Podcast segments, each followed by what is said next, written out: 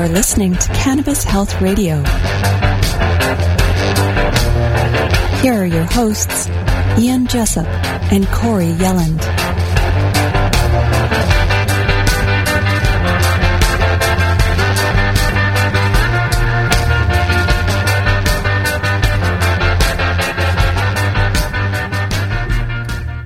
Welcome to another episode of Cannabis Health Radio. I'm Ian Jessup. And I'm Corey Yelland. As many listeners are aware, we are on a fundraising campaign here at Cannabis Health Radio. The reason being is that we want to continue doing this, but Corey and I don't get paid for it. We have bills to pay, and it's actually costing us money to do this. For those people who have helped us out, we say thank you. We greatly appreciate it. But Corey, when you and I decided to start this, one of the reasons we did is because you have an enormous number of people that you've helped out. How many people would you say you've helped? oh boy. I have no idea. Thousands, thousands of people, I think, that I've helped. Thousands. Yeah. And you've saved at least a thousand people that I'm aware of. You- Often I will hear of people after the fact, people that I think maybe didn't make it, and then I'll hear, oh yeah, no, he's got rid of that brain tumor and he's back at work, you know? So, So, one of the reasons we started this, as I mentioned earlier, is that we want to expand the work that Corey has done over the past five years, and we want to reach more people all around the world to help them, help them understand the medical benefits of cannabis, and help them with their health issues. But we need your help in order to do that.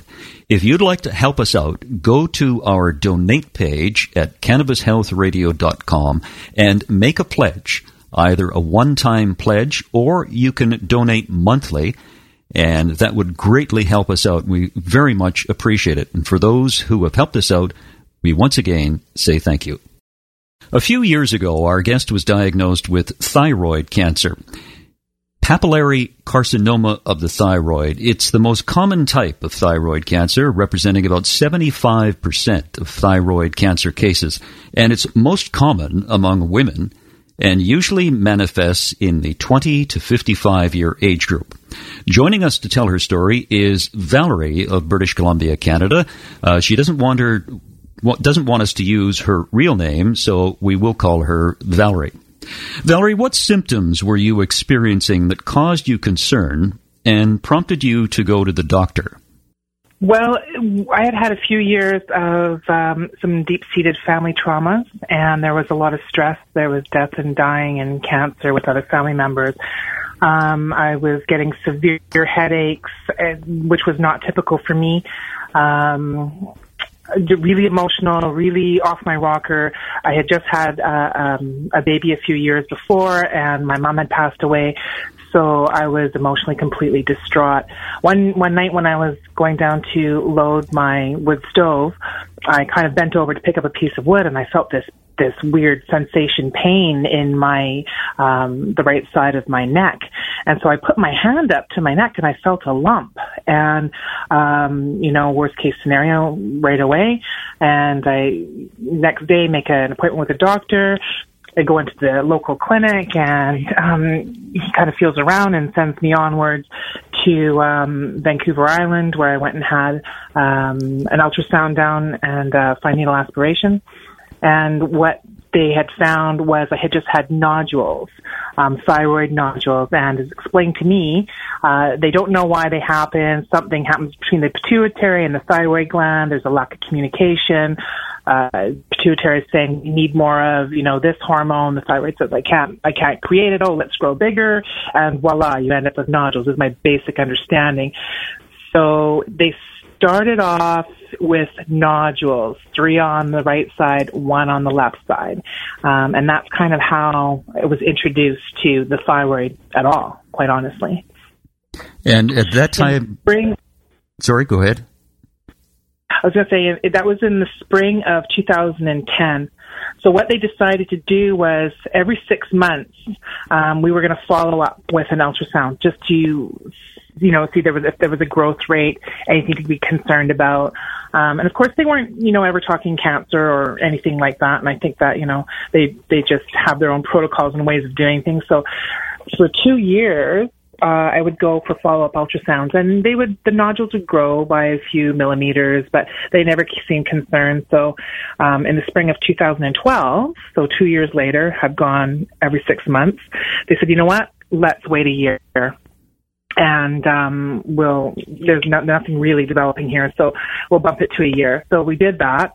They extended for a year follow up, and so I went back in the spring of 2013, and what the ultrasound found was one of those nodules had uh, formed some calcification on the inside. And that's when they did the fine needle aspiration again and had found the papillary carcinoma in the thyroid on that one particular nodule. And I got my results on May 1st, 2013. So it was happy May Day. I wasn't overly impressed, I'll tell you. I was actually freaked right out. Yeah, what was it like for you uh, when the doc- doctor told you that? Um, well, my mom had died of pancreatic cancer just a few years before, and her struggle was extremely painful and you know worst case scenario it was very short three months um but it completely ravaged her broke every bone in her body just you know moving her about and stuff so in my mind um i think I really went over the top with worry and anxiety and fear. And, um, you know, I, it's, my, my child was only three years old. I'm a new mom. I, you know, I don't have a mom. So I think my hormones were still out of whack. And, uh, I was really freaked out. I was crying and flipping out and, you know, not really knowing what to do or where to turn to. I don't have any family, um, really in Canada uh, our family is all, you know, descendants of Europeans, so I just um, was very alone. I felt alone and scared, and and um, my GP, who has been here a long time, he's very kind and very caring, but he is old school medicine. And, um, you know, he very, care, very caringly said, you know, this is the process. There's no radiation or chemo. We just, you know, forward you on to a surgeon, um, and you have your thyroid removed and you go on, you know, a synthetic drug, whether it be Synthroid or, uh, Levo or something like that. And, and, um, you know, as I was sitting there in his office, I could see he genuinely like this was he was hurting for me because he went through my mom's death with me. He my dad actually ended up prostate cancer after my mom died, so he went through that process with me, and my dad survived. So he's really feeling for me, and I can see that. But he is old school medical, and he um so this is what we need to do. And I just kind of looked at him, and I was in sort of a place of I wouldn't say denial because I was very aware what was happening, what was real, but I just wasn't willing to buy his word as, you know, the absolute truth that this was the only way to cure or to heal. So I just kind of looked at him and said, I need time to think about this. And um, he wasn't happy, but he understood, he nodded, and off I went. And that's kind of where my research sort of initially began, not even really realizing what a thyroid was up until that point. So I had a, a, big learning curve ahead of me for sure. Yeah, I think you uh, you certainly did the right thing to think about it because Corey was telling the story of uh, a person that uh, she talked to who was diagnosed with cancer and immediately that day underwent chemotherapy. And so uh-huh. you kind of, even though it's in an extreme shock, to you to know that you had cancer. You wanted some time to kind of think about it and uh, look at some options that may be available to you. Have that correct? Absolutely. Yeah. That's absolutely right. Yeah. Yeah. So you weren't so rushing I, um, into anything. No, and I'm aware because I've gone through the process with my mom and my dad. You know, I've been in and out of hospitals and cancer clinics. Um, I've seen it. It was way too real for me and, and recent real. So I sort of saw the process and, you know, when you're grieving, you could kind of point fingers and blame people. Well, that wasn't necessary or why did we have to drive all the way down here for a consult when she's in so much pain or, you know, the radiation makes you throw up and, and what, you know, why are there frigging cookies on the table when sugar feeds cat? You know, like mm-hmm. you can go through all those things and point fingers because there's anger in there from that grief. Um, and I just thought, no, you know what? Um, I don't know what's out there, but I'm certainly not willing to jump into that train wreck. That's what I saw was this. These people are practicing medicine. so, and, and, and believe me, I believe there's a place for doctors. I believe there's a place for surgeons. I believe that, you know, these um, practices are probably necessary in certain times in, in certain people's lives, but I just didn't feel that that was me. Yeah, no, it um, wasn't that I a needed fit. to go there. Yeah, and, and and for me, it didn't it didn't need to be because, um, you know, between my tears and my research, I you know I started to look online and read and read and read and and what I found there's not a whole lot out there for thyroid cancer. It was it, it's a very predominant cancer, and in fact, you know, most people die with thyroid nodules and never even know they have them. Now, keep in mind, nodules and cancer are separate, but typically you will have nodules first before you have cancer. So, um, as I as I'm looking and I'm reading, um, I came across um, one particular study that stands out in my mind, although I had read it several times. Um, and this study took place in Japan, and I don't remember the name of you know the scientists and the doctors, or, or even how many participants there were. But it was a long-term study, over done over 20 years, and um, you know some of the uh, clients or, or representatives had had stepped out for whatever reason, but the majority stayed in. And what they found was over 20 year long term study, there was a 95% survival rate of people who chose to do nothing with their papillary, papillary carcinoma. So I thought, well, I've got time, you know? So my anxiety slightly lessened and I may be that one five percent where things go really horribly wrong, but I just refused to buy into that mindset. Okay, I thought if I'm going to do this the other way, that I need to shift my focus. I need to get out of anxiety. I need to get out of depression. I need to find those moments every day that bring me joy. I need to focus on. I need to retrain my body to heal the cells. And what can I, you know, what can I possibly do to do that? So everything from meditation and you know color therapy and sound therapy and the whole thing, right? Like I, adding all different kinds of things in to sort of get my mindset ready to take on this new adventure. It's interesting to hear you Yeah. talk about the stress you had prior to your diagnosis and uh, the issues that you faced with your mother and your father. And I can just visualize the stress within your body. And it reminded me of uh, an interview I did a couple of days ago with Dr. Mark Sircus in Brazil. And he describes cannabis as nature's chemotherapy.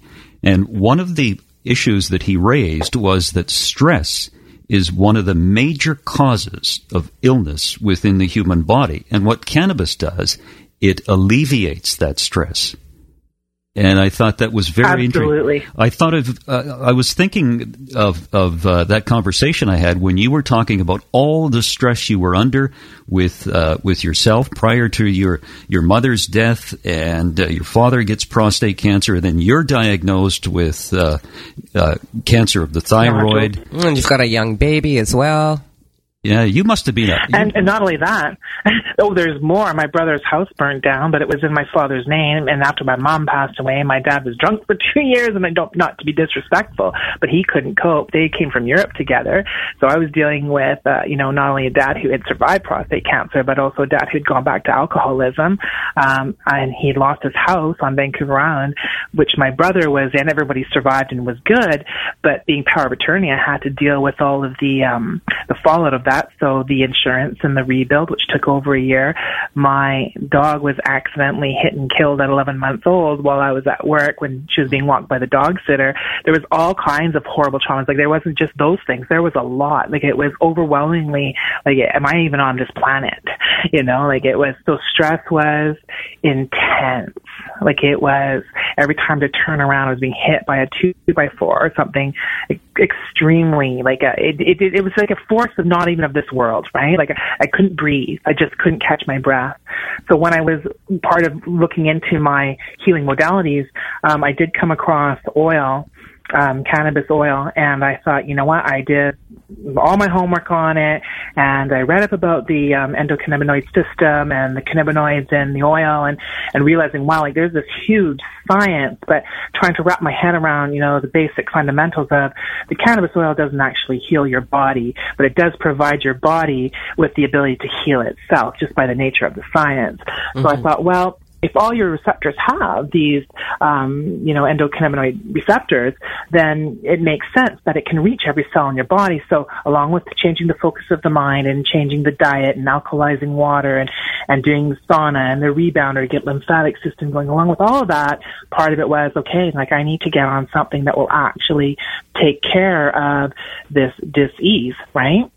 so I did. I, I found some oil and I was never able to ramp up to a gram a day. I was always a real lightweight. You know, you throw alcohol at me, not a problem. I have family's long line of European, you know, drinkers, but you know, cannabis oil was always, it was, it was, um, I'm sensitive to it. So, uh, but I did find, you know, what I was able to use over the course of like a year, I found that, uh, I had better sleep which in turn um, reduced my panic and my stress and my reaction, which in turn made me calmer. I was able to focus more. Um, and then on a physical level, prior to um, cannabis oil, every time I swallowed, I I felt pressure um, from these nodules inside. Now, keep in mind again, nodules and cancer are separate. I have these nodules and the cancer is in, in one of the nodules. But every time I would swallow, I could feel the pressure and a pang of, of pain, like just like, you know, this little ting of pain. Every swallow of saliva, of a drink, of food, of, it didn't matter what. So it was a constant reminder that you know, this is here and this lives in me.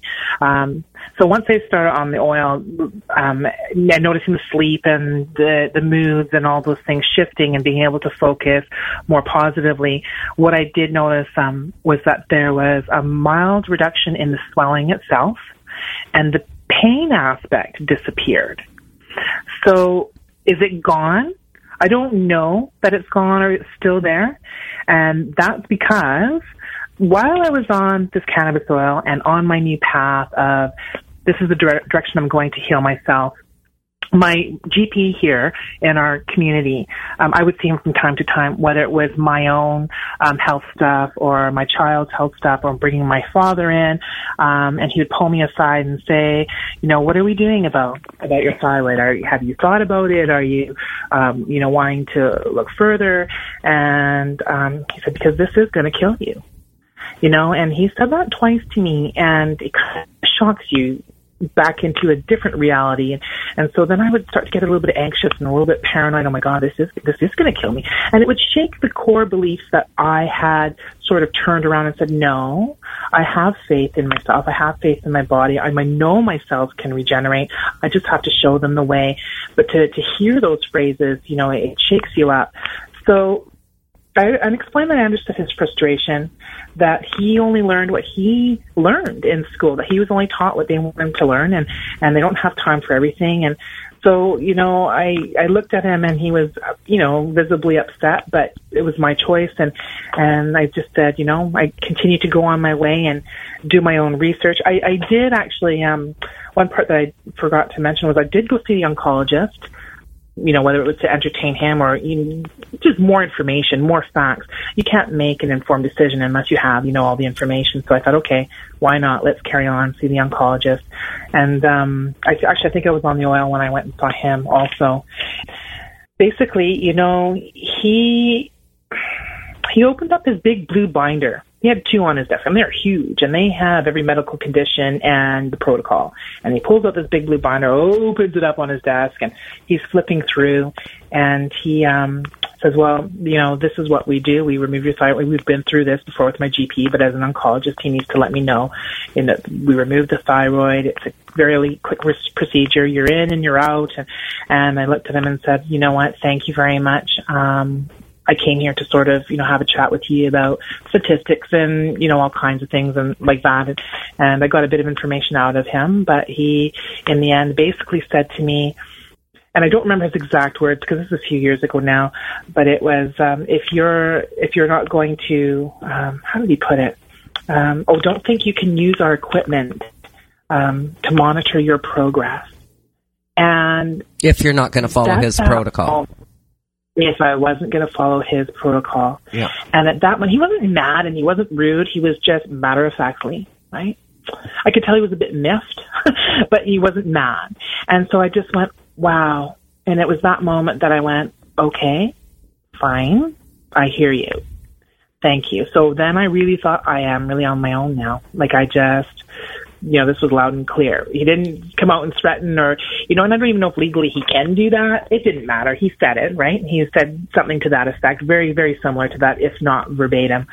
So on I go again to carry on with my life he did grant me one follow up, um, and I think actually uh, the timelines are a little bit foggy now because it's been a few years. So he did grant me one follow up, but I'm not sure in what time frame that happened. It, this must have been the second time I saw him, because I do remember having two sheets from the reports from the final aspiration and ultrasound and in fact, and actually, Corey, this is something I forgot to mention to you. It completely escaped my mind until right, right now.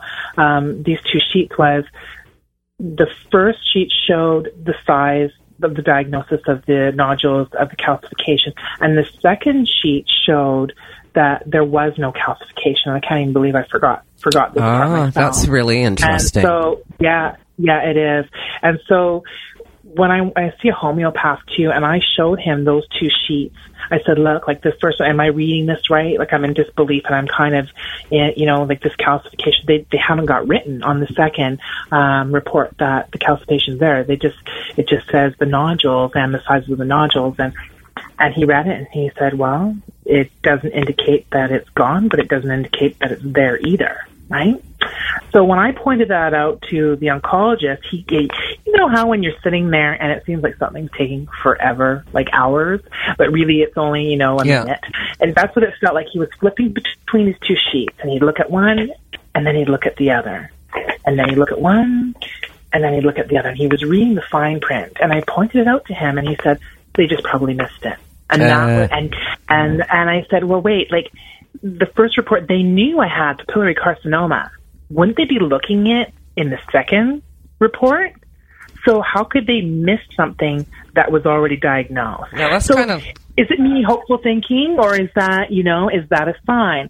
So that is actually the second time is actually when he said, "Don't think you can use our equipment to follow your progress," and that's when I went, "Okay, I won't," and I walked away from there. I carried on with my life as it was after that, um, we came into some financial hardship. Some jobs shifted around. Um, money got tight. So I went off oil, actually went off everything. And um, I never did go back for another ultrasound. And my GP said uh, he caught up with me a year after that. So we're talking maybe even last year now.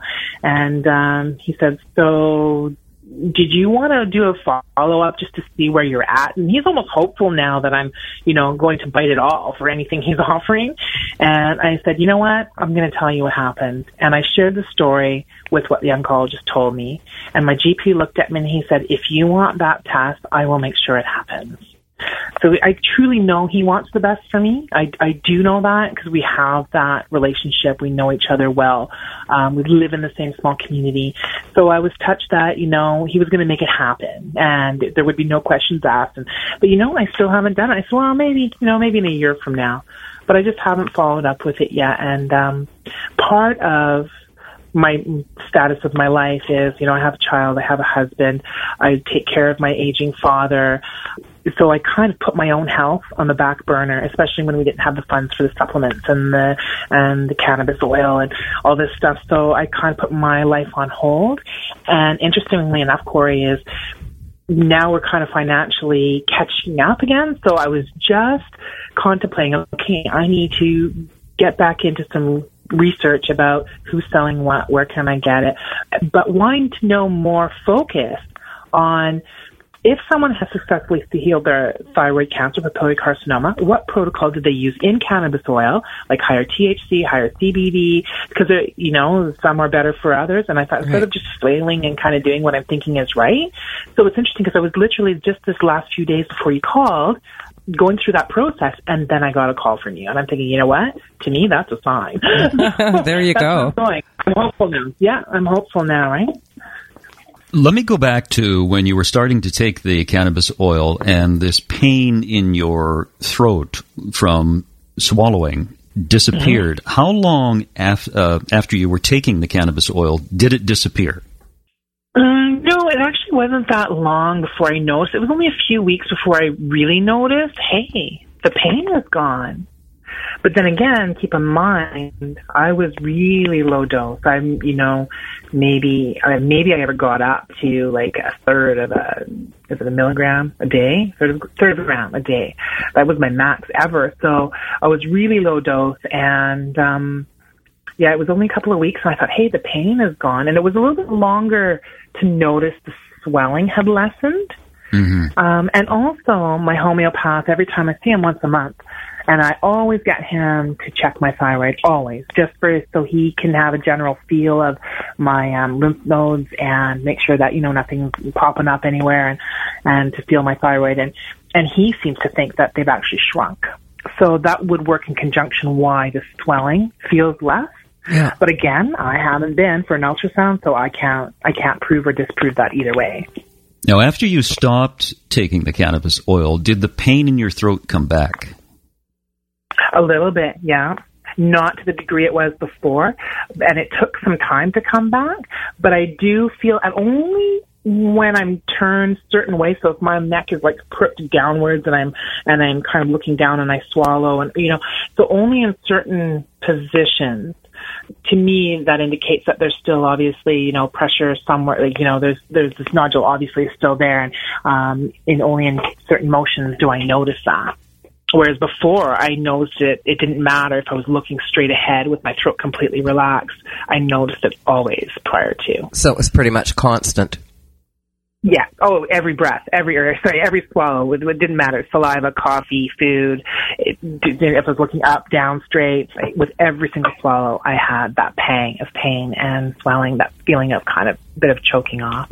Yeah. You know, one of the things that we've talked to a number of times with many people on this program is, and I was thinking of your situation, which you said that you started with a very small amount of cannabis oil. And Corey, I think she may be wise to try uh, suppositories. Yeah, yeah, that might be a good idea to avoid the high. Did you ever do that? Mm-hmm. I know I no never did try. I was looking into it and I was thinking, okay, so do I mix it with coconut oil? What's what's the recipe here? You know what I mean? Like, so um, do I buy the molds? Do I? So I kind of went through the process, and I, you know, I understand that it bypasses your liver and your kidneys and your stomach, so you don't get that that high that comes with um, ingesting it. So that would probably be a preferable method for me for sure. I just haven't gone that route yet. Yeah. Well, Sorry, Corey. I was just going to say the the good thing about that, or the neat thing about that, is it allows you to get that dose up a, a lot higher without dealing with the right. uh, psychotropic effects. Right. Yeah. You when you started taking the cannabis oil, you noticed the stress somewhat dissipating. And when you stopped taking the cannabis oil, did your stress level start to slowly increase again? It started to come back, and it's and it's and it's interesting because I do speak with a counselor regularly, again, because I've had a lot of trauma that have sort of, I've not been able to shake, so it does affect my life all around but because I'm working towards really trying to create peace, even with life going off on around me, I call these things bombs, right? Like the house fire was a bomb, and my dog dying was a bomb, and my mom dying was a bomb, and you know all these things are bombs. And so um, I got to a point where I was constantly uh, flinching if the phone rang, or or if you know when's the next bomb going to go off.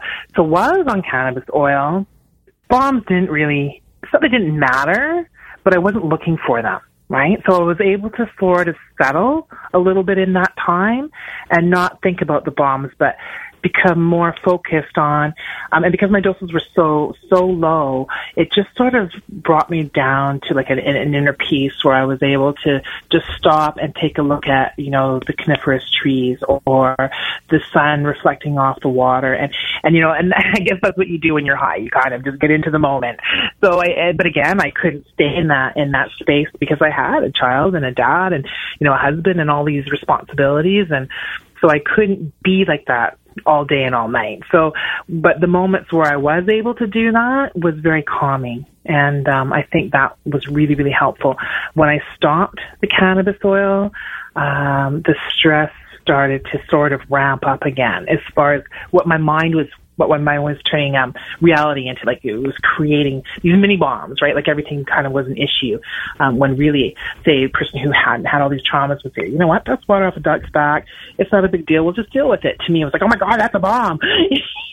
you know, so that yeah. started coming back. That reaction, right? The reactionary responses were coming back to you know things in life. So that's one, the one thing I did notice coming off cannabis oil. You know, listening to you talk about some of the stress that was in your life, and uh, believe me, uh, you have had a lot of stress. But just listening to you talk about it, I can feel the stress. yeah, I'm thinking to myself, yeah. it's so aptly. I think you've really aptly uh, named it when you call call these incidents bombs. It's like, holy cow, yeah. that's a lot to go through. And you know, and you just sort of lose faith that shitty things aren't going to happen forever. Mm-hmm. so it's pretty hard to get focused and stay focused when life's proven you wrong so many times, right? So being optimistic, I think, is key. It's key for every anything and everything. And saying, you know what, um, I do matter, and I always believe that.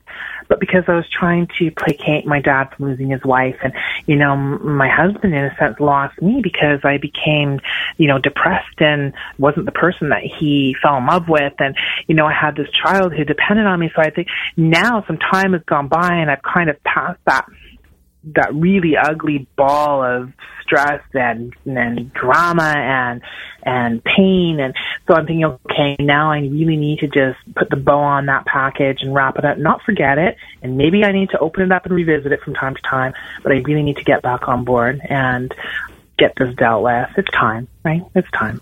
Yeah, I think uh, psychologically you have to uh, change your mindset to realize that all troublesome issues that come into uh, your life, and everyone has troublesome issues in their life, is not necessarily a bomb. I think you have to rename it. And maybe, yeah, yeah, re- rename it, reclassify it, not as a bomb. Don't characterize it as something that's going to explode and destroy something. just, just say this is an issue. This is an issue I've got to deal with. Do you agree? Yeah. Yeah. Yeah, I do. I do. I do now. But in the time where all these things were unfolding, and I'm talking like there were like a month between and then three months and then, you know, two months after that, like these were just bang, bang, bang. So at the time, uh, that's what I felt like. I thought that there was another bomb going off over my shoulder or in front of me or behind me or underneath me. But now that I'm kind of, okay, I have learned and I have grown and I have been tested to the darkest recesses of humankind and I'm climbing back out of that and I'm thinking, okay, exactly that. Now it's like, you know what? This is life. And some people don't have these experiences um, all simultaneously, and some people have them spread out over a lifetime. Mine has all happened to be very compact, and I just need to kind of move forward and and exactly do that. Just say, you know what, like this is life, and what's the next adventure, opposed to because what I have found cancer is an interesting thing. You know, I, I would trade my mom back for anything. She was an amazing, an amazing human being. Um, we baked and we cooked and we fished and we gardened and we, we did it all. She made my clothes, my ribbons. Like, you know, she was that mom and I miss her very much. Um, but I, I'm not sure why, you know, life dealt that card, but for whatever reason, it's, it's shifted me as a person. Um, I didn't like the experience to get where I am, but I am where I am because that experience happened. Um, and the same thing for cancer, you know, I was always relatively optimistic beforehand, but there's other things now that I'm way more appreciative of, um, like every single living soul. And, you know, we kind of as humans, unless we've been threatened, I, I feel, and this is not the rule, but I find it is the norm. Humans take things for granted, whether they realize or not, whether it's, you know, their color TV or their clothes or their paycheck or their car. Um, we don't take care as good as we can because we're not threatened. But when you've been threatened and you said, this will kill you, it's like all of a sudden everything has a magnifying glass on it. Yeah, you get a different and, perspective of life. Yeah, it changes sure everything. Do. And so, yeah, it changes absolutely everything about everything. And so, where a lot of people see it, you know, as it's this, as it's this horrible monster. So, part of changing the wording, like the bomb, is in a way, weirdly enough, I've embraced it as kind of a blessing because it forced me to look at healthier lifestyles, not just for myself, but for my child, right? What do I want to expose her to? Um, you know, things like that. Like I had a lot of amalgam teeth, had a lot of x-rays. I remember them putting the collar down, uh, and not, you know, the collar's supposed to come right up, the lead collar for the, your x-rays on your teeth. I remember them tucking it under because if they were doing x-rays on the bottom teeth, the lead that close to the bottom of the jaw made the x-rays blurry, right? So I'm thinking, how, and I had horrible teeth growing up. I always was at the dentist. I'm thinking, how many x-rays did I have on my thyroid? How many root canals did I have that, you know, it impairs that energy line? So I'm thinking in my mind, when I go to the dentist with my child, the collar comes up. I don't, I don't effing care mm-hmm. if, the, if the X-ray is blurry, right? So it's made me so much more aware. I don't bubble wrap her. I don't helicopter I'm very, very aware of, you know what, I can't control um, the radio lines, the power lines, and the jet fuel raining down. I can't control that. I can control whether I have a microwave in my house or whether my kid sits in a dentist chair with a collar up to her jawbone. So it's, it's those kinds of things. I can control what I can for her health and her safety. Um, the rest of it, be a kid, go play, get dirty, eat dirt, you know, so, yeah. um, and maybe even that too. Enjoy life enjoy life, be that kid. Enjoy right? life. I think yeah. I probably would have been a bit more, yeah, enjoy life. So things change, and um, you know, I would rather, of course, not ever had to deal with it, but here I am, so I am. Yeah, it was great of you to do this. We really appreciate you telling your story. Uh, we both suggest you get back on cannabis oil, relax, enjoy life, look at the sunset, and uh, appreciate it. Absolutely wonderful. And if you hear of any success stories, um, protocols, please let me know. Valerie, are you familiar with uh, Lindsay Boone Rogers? Lindsay Boone Rogers? No. If you go on our uh, podcast, we did an interview with her, and uh, I believe she had what you have. Okay, Lindsay Boone Rogers? Yeah. Yeah, I'm, lo- I'm looking at you puzzle- quizzically because uh, did we interview someone named Lindsay? Oh, we did. We yes. did. It's all right. Um, Ian's got a bit of dementia, but thanks. thanks.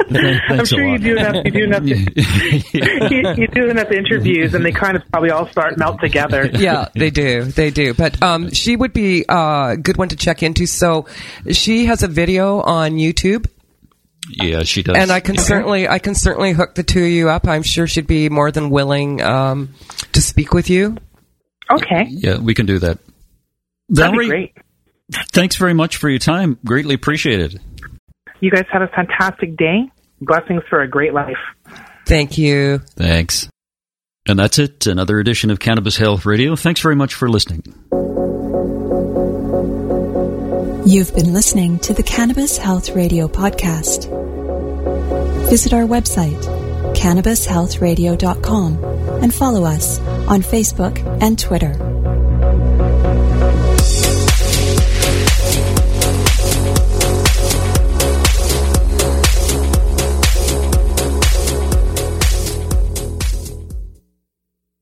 Thanks for listening to today's show. To check out more great cannabis podcasts, go to podconx.com. Here's a preview of one of our other shows. I'm Josh Kincaid, capital markets analyst and host of your cannabis business podcast, The Talking Hedge, and newest member on PodCon X. So come on over and check out The Talking Hedge. We talk about business news, interviews, investments, events, all that stuff. So come nerd out with me over at The Talking Hedge. You can find me at the Talking Hedge podcast.com or on all your favorite podcast platforms. Don't forget to like, share, and subscribe, or don't. And I'm out.